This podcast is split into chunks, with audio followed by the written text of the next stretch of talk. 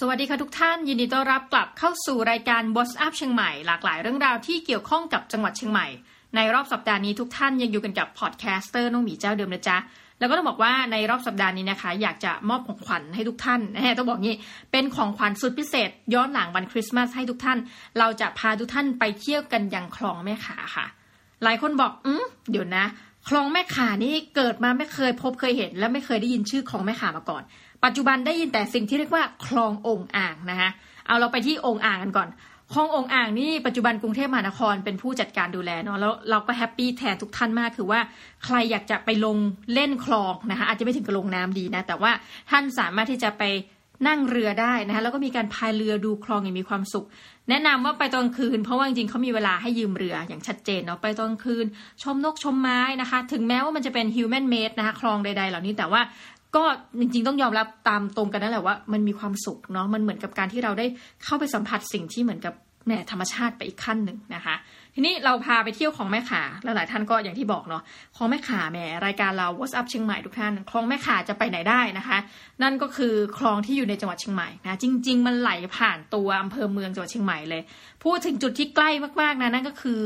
ตลาดไนบาซานะไนท์บาซาร์ที่ทุกท่านเห็นว่า อุ้ยเหมือนแต่ก่อนนะมันจะเป็นตลาดเขาเรียกแหมเป็นสถานที่ท่องเที่ยวจะเรียกตลาดก็อาจจะดูไม่เหมือนมาก สถานที่ท่องเที่ยวที่แบบท็อปฮิตมากที่ชาวต่างชาติมานะคะแล้วก็มาซื้อของฝากของที่ระลึกบริเวณนี้จริง ๆ อยู่ไม่ไกลเลยจากคลองแม่ข่าดังนั้นถ้าใครอยากเที่ยว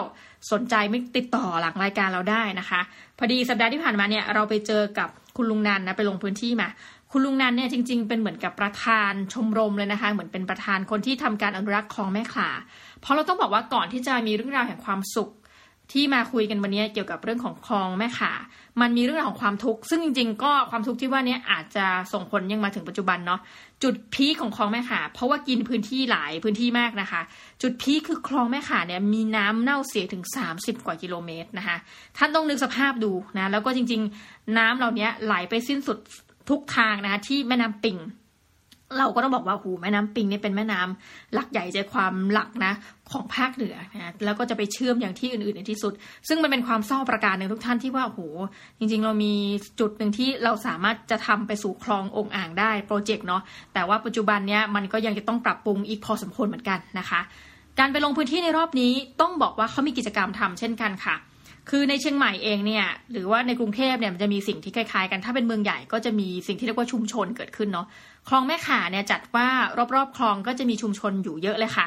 เราก็ไปดูว่าชุมชนเนี้ยมีทั้งในเชิงประวัติศาสตร์นะเชิงการเมืองและหลายอย่างที่ทำไมคนหลากหลายคนถึงลงมาอาศัยอยู่ในบริเวณชุมชน แล้วกลายเป็นชุมชนนะคลองแม่ขาในที่สุด ลุงนันก็เล่าให้ฟังคร่าวๆว่าแต่เดิมเนี่ยคนหลาย ๆ คนในกลุ่มเนี้ยจริงๆเขามีภาษาที่สองที่สามที่คุยกันนะคะก็คือเป็นเพื่อนชาวชาติพันธุ์นะแต่ก่อนเนี่ยอยู่บนดอยจริง ๆนะคะแล้วก็เหมือนกับรัฐบาลให้การสนับสนุนบอกว่าเอ้ยลงมาสินะคะ เหมือนกับพยายามบอกว่าให้ลงมาข้างล่าง แล้วก็มาทำมาหากินในแถวบริเวณนี้นะคะ ประเด็นก็คือว่าปัญหาหนึ่งคือพอลงมาลงมา แล้วก็ลงมากันเยอะๆเนี่ยระบบการจัดการของภาครัฐอาจจะนะคะอันนี้แหมพูดแล้วเดี๋ยวจะหาว่าวิพากษ์ระบบการจัดการเนี่ยก็กลายเป็นว่าพอลงมารวมณที่เดียวกันเนี่ยก็เกิดเป็นเหมือนความหนาแน่นขึ้นนะคะของประชากร ประเด็นก็คือว่าถามว่าตอนนั้นลงมาทำไม ถ้าพูดเชิงการเมืองคือบอกว่าหลายคนก็อยากที่จะได้คนที่เขาลงมาเยอะๆณช่วงนี้นะคะ มาเติมเต็มของการที่จะไปเลือกตั้งแหมคือเหมือนกับเป็นผู้ที่ถ้าเราได้ชุมชนตรงนี้เราก็ได้คะแนนเสียงจากการเลือกตั้งเยอะนะคะ นี่ก็เป็นคำบอกเล่าของผู้ที่ทำการวิจัยในประเด็นนี้เนาะเอาว่าตัดเรื่องนี้ไปก่อนแหมรายการเราเป็นเรื่องที่จะไม่เกี่ยวกับการเมืองวงเล็บมากนักนะคะ ตอนนี้คนหลายคนก็อะเราจะบอกว่างี้ พอลงมาอยู่กันเยอะๆเราก็สงสัยว่า เอ๊ะ เพื่อนๆ ที่อยู่กันรอบชุมชนคลองแม่ขาทำอาชีพอะไรบ้าง หนึ่งในนั้นหลายท่านอาจจะเคยเจอแล้วก็เป็นได้ ถ้าท่านมาเที่ยวเชียงใหม่ในสมัยก่อนเนาะก็คือว่าท่านเห็นไหมถ้าใครก็ตามที่ไปขายของบริเวณไนบาซ่าที่แต่งตัวเป็นเหมือนกับชุดพื้นเมืองนะคะชุดชาวเขา จริง ๆ หลายคนที่ขายของนั้นเนี่ยก็อาศัยอยู่บริเวณชุมชนคลองแม่ขาเพราะมันไม่ไกลจากกันเลยนะคะ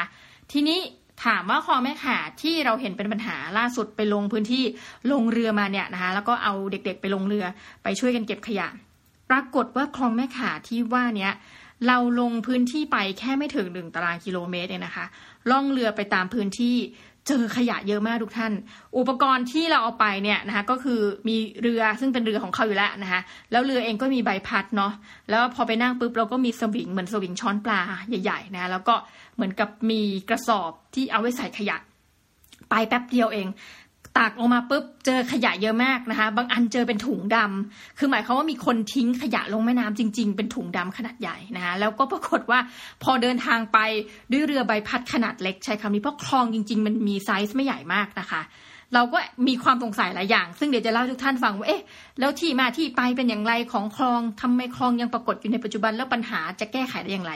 เราก็นั่งเรือไปปรากฏว่าเรือใบพัดติดนะคะติดแงกสองครั้ง ครั้งที่หนึ่งขึ้นมาอ้าวใบพัดไปพันกับเสื้อนะคะ คือตอนนี้เราดูไม่ออกว่าเสื้อมันสีอะไร เพราะว่าคลองมันเป็นสีดำนะ เนื่องจากว่าข้างใต้คลองเนี่ยมันเป็นพื้นดินมเมล็ดอาจจะทำให้ความรู้สึกว่ากันตรงๆนะเขาเตือนตั้งแต่ตอนลงคลองแล้วบอกว่า อย่าให้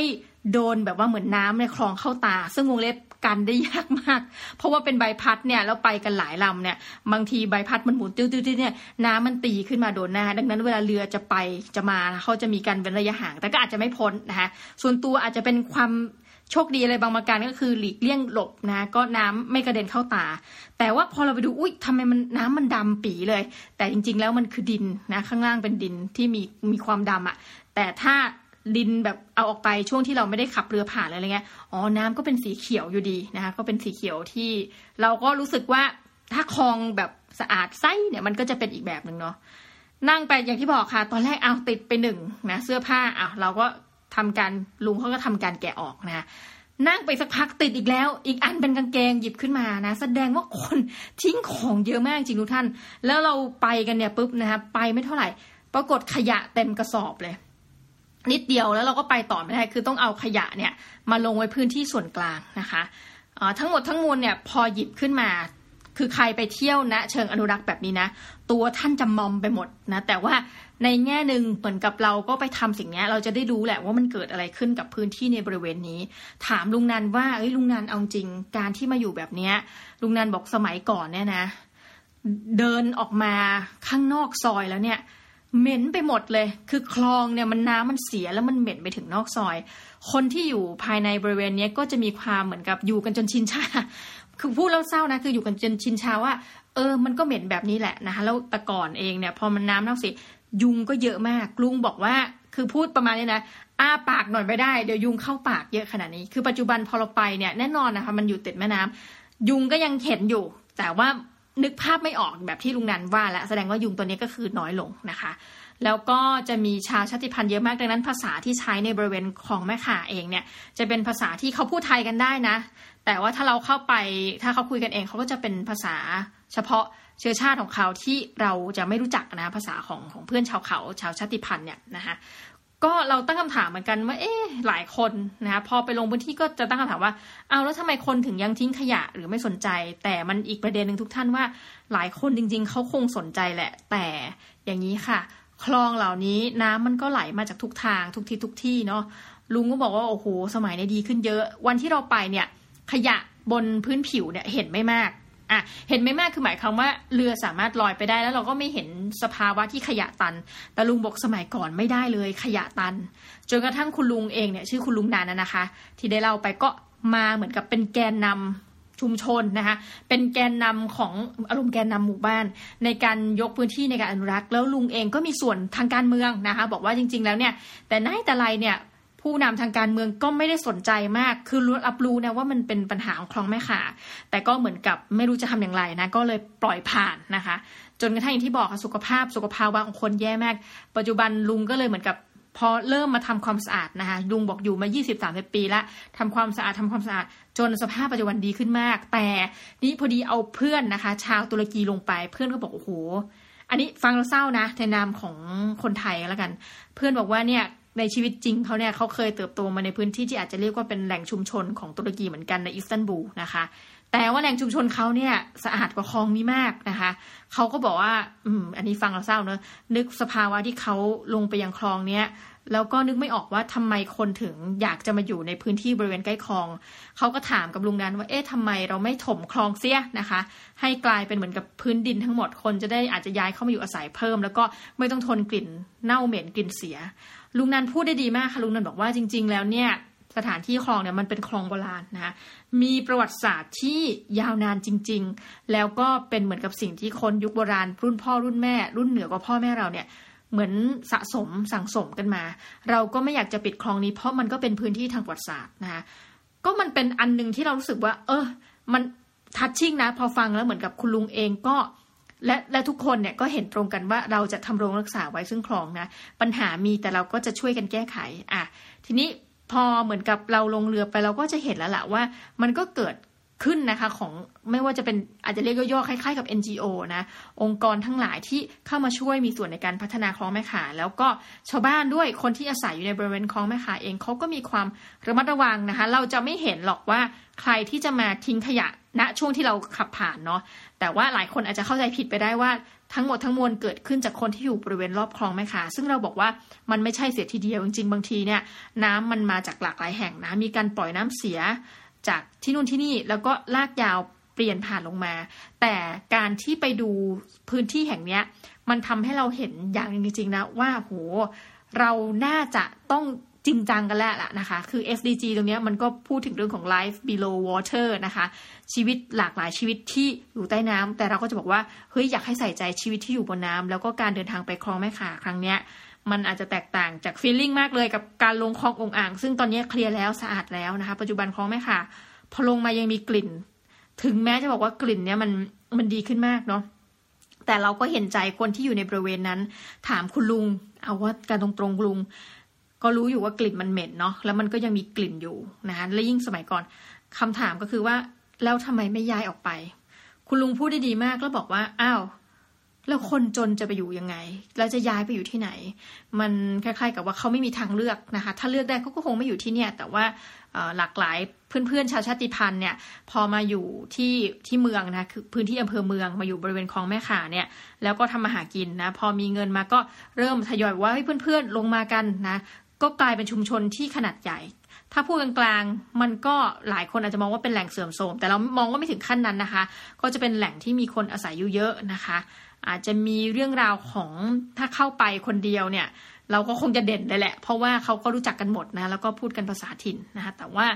สุดท้ายมันเตาะใจนะมันเหมือนกับสะเทือนใจที่บอกเออเขาจะไปไหนนะคะอันนี้ก็เป็นเรื่องราวของกระบวนการจัดการนะทั้งเรื่องประเด็นความเหลื่อมล้ำก็ดีเนาะแล้วก็เรื่องราวของการจัดสรรพื้นที่ทำอาหารกินจริง ๆนะคะ เราก็อยากจะฝากไว้ตรงนี้ว่าเอ้ยทุกท่านถ้ามีโอกาส พูดกันตรงๆเนาะเราสนับสนุนมากการท่องเที่ยวเชิงอนุรักษ์นะคะ ยังไงก็มาเยือนคลองแม่ขากันแล้วก็เพจนี้พูดกันตามตรง เราเหมือนกับอยากจะเป็นตัวกลางนะคะเพจนี้เข้าไปที่ The Infinity ได้นะคะหรือจะ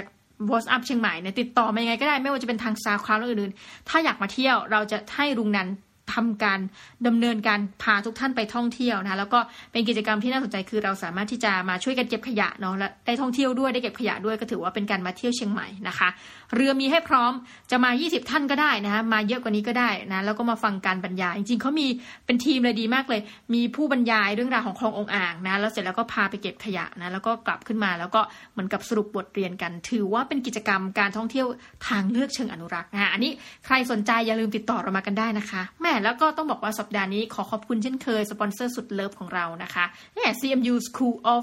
Lifelong Education นะคะ แล้วก็ทุกท่านถ้าสนใจที่จะเข้าไปดูนะคะ ไปสมัครเรียน www.lifelong.cmu.ac.th นะคะ เพราะทุกคนคือผู้เรียน ช่วงนี้มีหลักสูตรใหม่แอบบอกเลย หลักสูตรออนไลน์แคลคูลัสทุกท่านเรียนฟรีนะคะ ผ่านระบบ MOOC นะคะ ซึ่งเรียนฟรีแล้วก็เป็นภาษาไทย ดังนั้นถ้าเกิดว่าท่านแบบอยากจะปรับสกิลส่วนตัวอยากเรียน บอกตามตรง